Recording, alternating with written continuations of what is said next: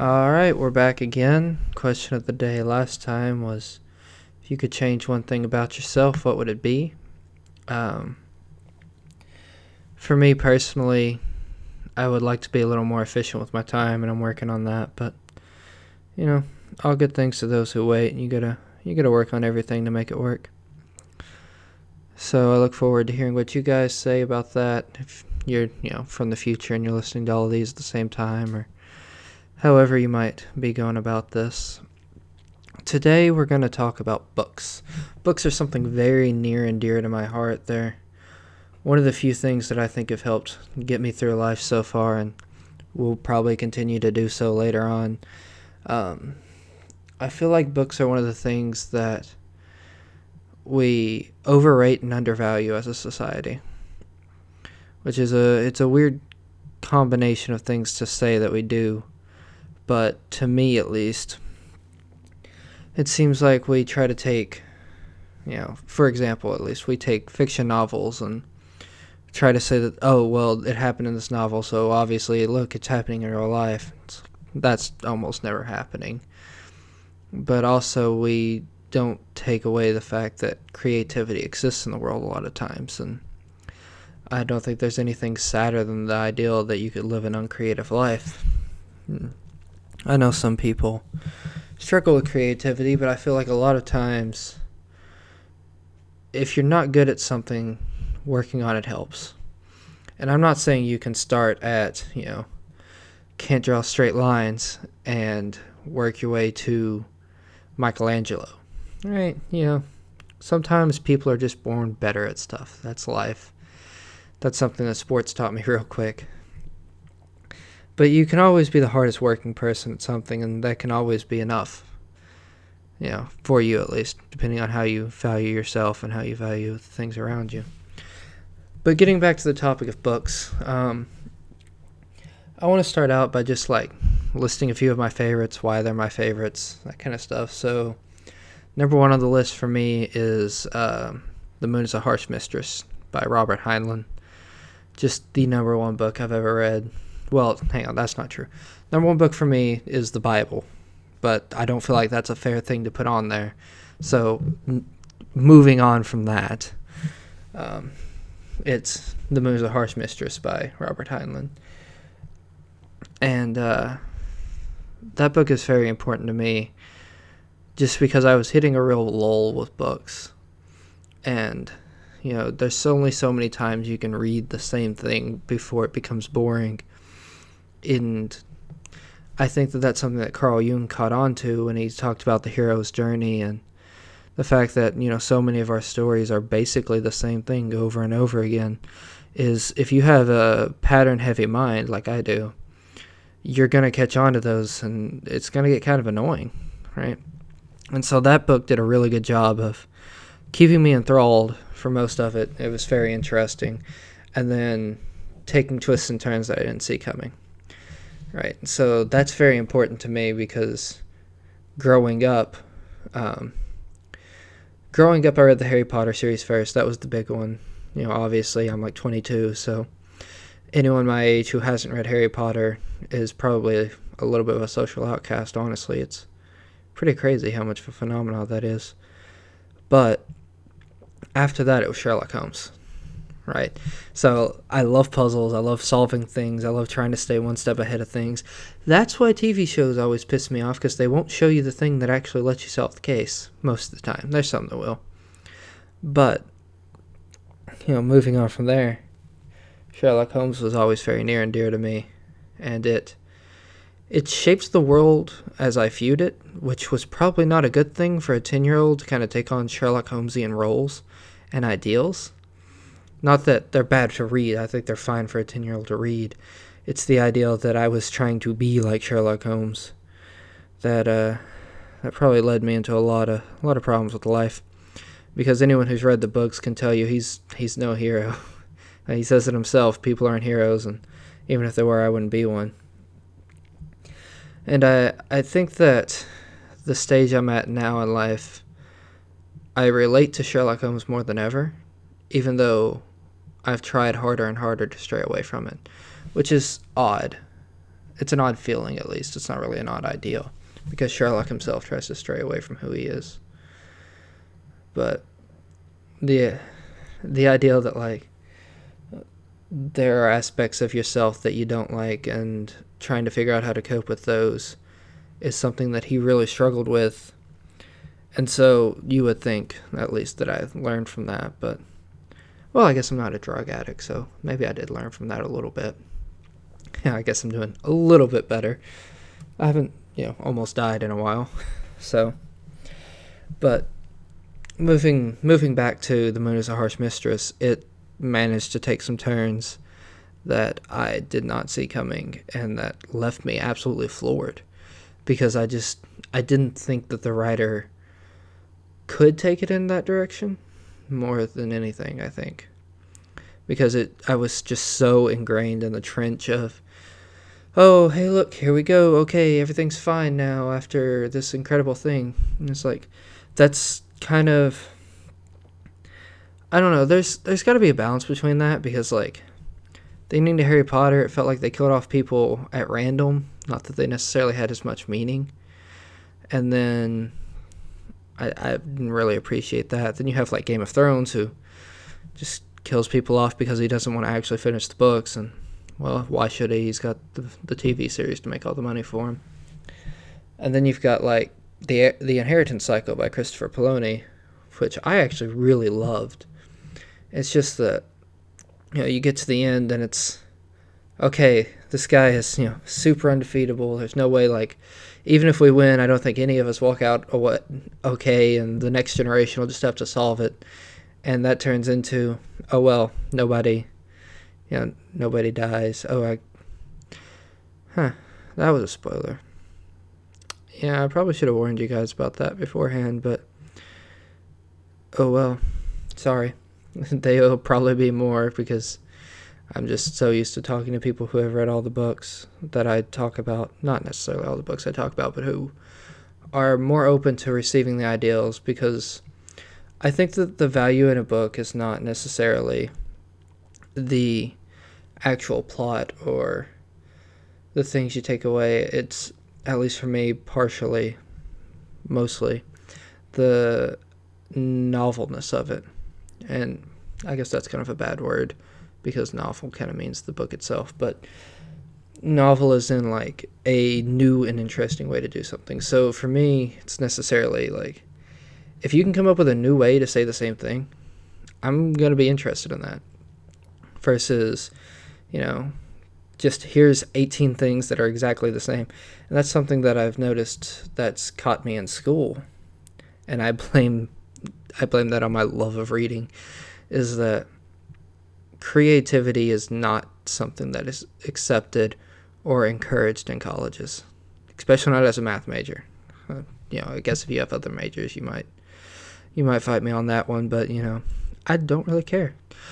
So, you know, moving from try to find the most interesting and novel way to say it to all right, look, you are a creative student, but unless you say this exactly the same way as I do, like you're you're you're just screwed. Like it's just not going to be right, even if it's right.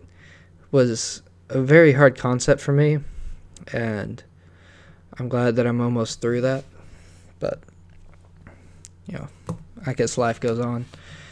Um, after the, after the moon is a harsh mistress. Uh, for me, the Great Santini probably has to be up there. Um, Pat, Con- Pat Conroy is my favorite author. I, I just really like his works. His works are also the works that got me into writing myself, and I actually just submitted about four query letters, so we'll see how that goes. You know, if I'm listening to this when I'm 50 and I'm, you know, that didn't work, I'm sure he'll get a kick out of that. But, you know, so for for me personally, The Great Santini was a book that taught me to live with my father as he was, and I think that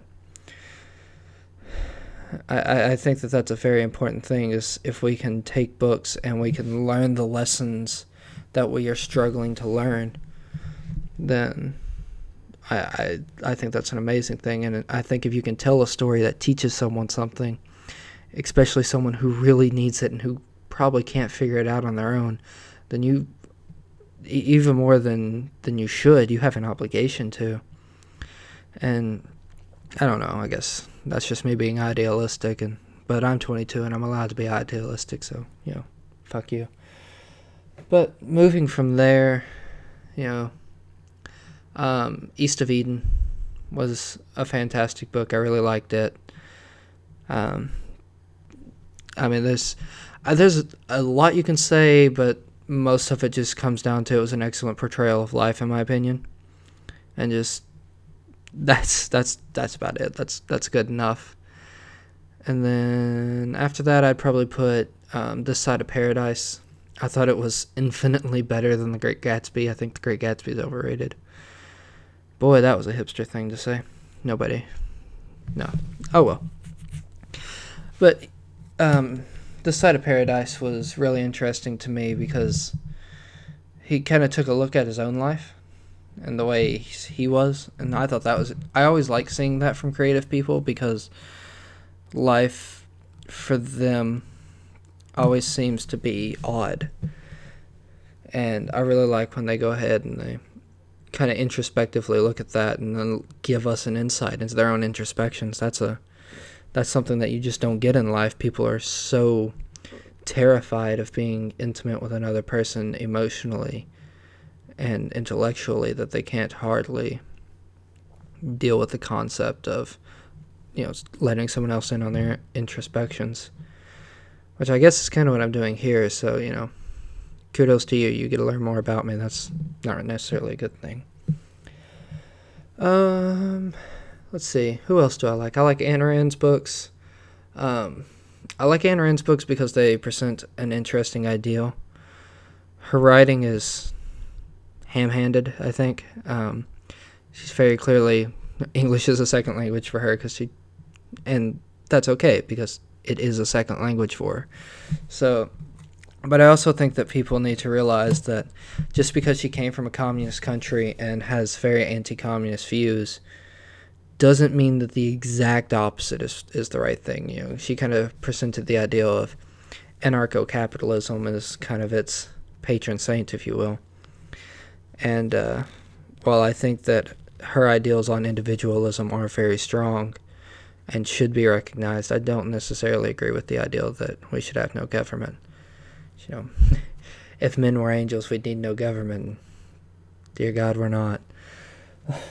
Um, I also think that people underestimate the importance of nonfiction books. So, like, I have, I made it a personal goal to collect like big books in history. So, I have like Darwin's on the origins of the species. I've read it. I've read Newton's Principia, which that was interesting. Um, you know, I've read pretty much everything Nikola Tesla's ever said, which is probably well, it's a more controversial thing now than when I started. Kind of annoying that that got hijacked so hard. Um, but even just like going to a book sale and you know you see textbooks for a quarter, it's like, well, yeah, I'm gonna pick them up. It's like, oh, well, when are you gonna be? When are you gonna study organic chemistry? It's like I don't know. I'm interested in a lot of things. I've if I've learned anything about myself, it's that I will, without a doubt, be interested in something at some point in my life. And well, that that is absolutely terrifying because I don't know if yeah, it could be hard for me to to find something that I actually enjoy for a long period of time. It also means that I get to enjoy a lot more things than most people.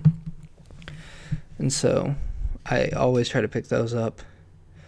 Um, after that, I kind of move into books that I don't like. Um, number one is Billy Budd by Herman Melville. Single worst book I've ever read. The thing's like 60 pages long, and it took me two months to sludge through it. I'd honestly I would honestly rather you hit me in the shins with a hammer than to try to read that piece of shit again. Um, uh, the Road, that book was shit. It was ham handed, it was poorly written. Um, just because something, just because you can impart meaning on something that the author very clearly did not mean to impart does not mean it's a good book. right? And I think that that's something. Yeah, you get the memes about English teachers. Oh well, you know, blah blah. But I think that there's a lot of merit to the idea that every now and again you just got to admit that something's bad. And I think that people are terrified of that, but like, it is. Um, let's see, what else do I not like? There's probably a lot of them. Um, wasn't that big of a fan of um, Moby Dick either. Just because, I don't know, it seemed it tried to be a lot deeper than it was, in my opinion. Um, ooh, I probably should have. I forgot. I should have wrote those down. Um, oh well, moving forward. Books that I don't like are generally books that just follow the same trends. Um, I don't like reading the hero's journey a thousand times. Right, that's that's kind of a big theme with me. Um, so I like books that that the characters have stakes more than anything. So if if your lead character, you know, I don't think it's the same thing to say it has stakes if like your lead character loses an arm versus like, oh, he lost all of his friends and family. It's like those aren't the same thing. And I think that I think that writers are often afraid to add stakes to things, which is really interesting, especially at the end. You know, if you're not going to revisit something, then yeah, you can definitely kill everyone off, but you know, that's just my opinion and well, it's not worth a lot. Um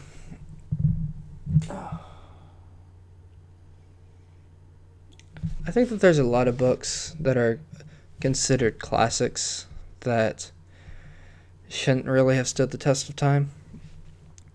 So, like, uh, oh, what's it called? Well, I can't remember the name. Let me look it up real quick. But moving on from that, um, I think we also have to realize, though, that there are there are things that um, wow this this really went off the rails. I'm sorry about this guys. There are things that um, were good at their times and that very much still apply to modern day that we just shit on. For example shakespeare right? Everyone every english teacher i've ever met says they could have written shakespeare and it's like no you could not have recognize when something is groundbreaking, when it's revolutionary, when it's creative, and accept that those things are what they are. And I think that people, if they would just take a second and realize that you know, if you haven't created anything with where you're at, then you wouldn't have created anything with anything less than you have. And that if you lived in a time before now, you would have less than you do now, almost indefinitely more. And so, um, moving forward from that, it's like, um, moving forward from that, it's just that the idea that creativity is something we don't cherish necessarily always bothered me, and I really, I would really like to be able to spend time deconstructing the philosophy of creativity and the way it's treated in society. Um, but you know that's not really gonna that's not gonna pay any bills.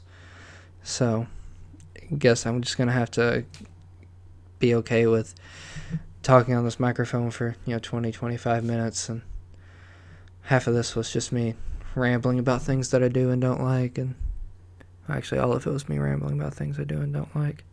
Sorry if this seems a little off the rail, guys. I've just been preoccupied mentally here recently. But, oh well. So I guess I'm just gonna I'm gonna end it here. I don't really have that much more to say. Well, actually, no. I want to talk about um, reading books from other cultures is something that I think is very underrated, and it can be hard to do and that's why I think languages are important. And but if you can read a book, especially in its original language, you begin to get an understanding of that culture a lot more than you would reading a translation or just kind of you know not reading anything from them at all or reading about them versus reading from them are very different things and so like for me there's a book we um, I, I can't remember the uh, the author's name but it's very 1984 esque, except it's written a lot more eloquently. That's something I think George Orwell was a bit of a bit of a ham-handed author. That's why I think Animal Farm is a lot better than 1984, even though they say the same thing.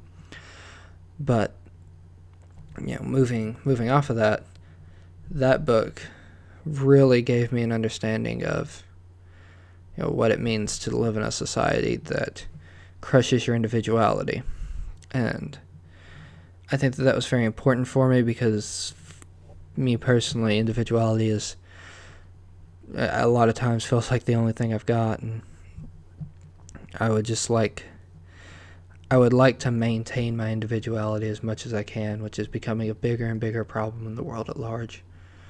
But I don't know. The books are books are great for that. I'm hoping that I would really like if this book got published. Um, if it does, obviously I'll say something on here, and you know, hopefully you guys will be able to read it. But I'm gonna go ahead and hop off, I guess. Um, question of the day is just what is your favorite book? I like knowing what people's favorite books are.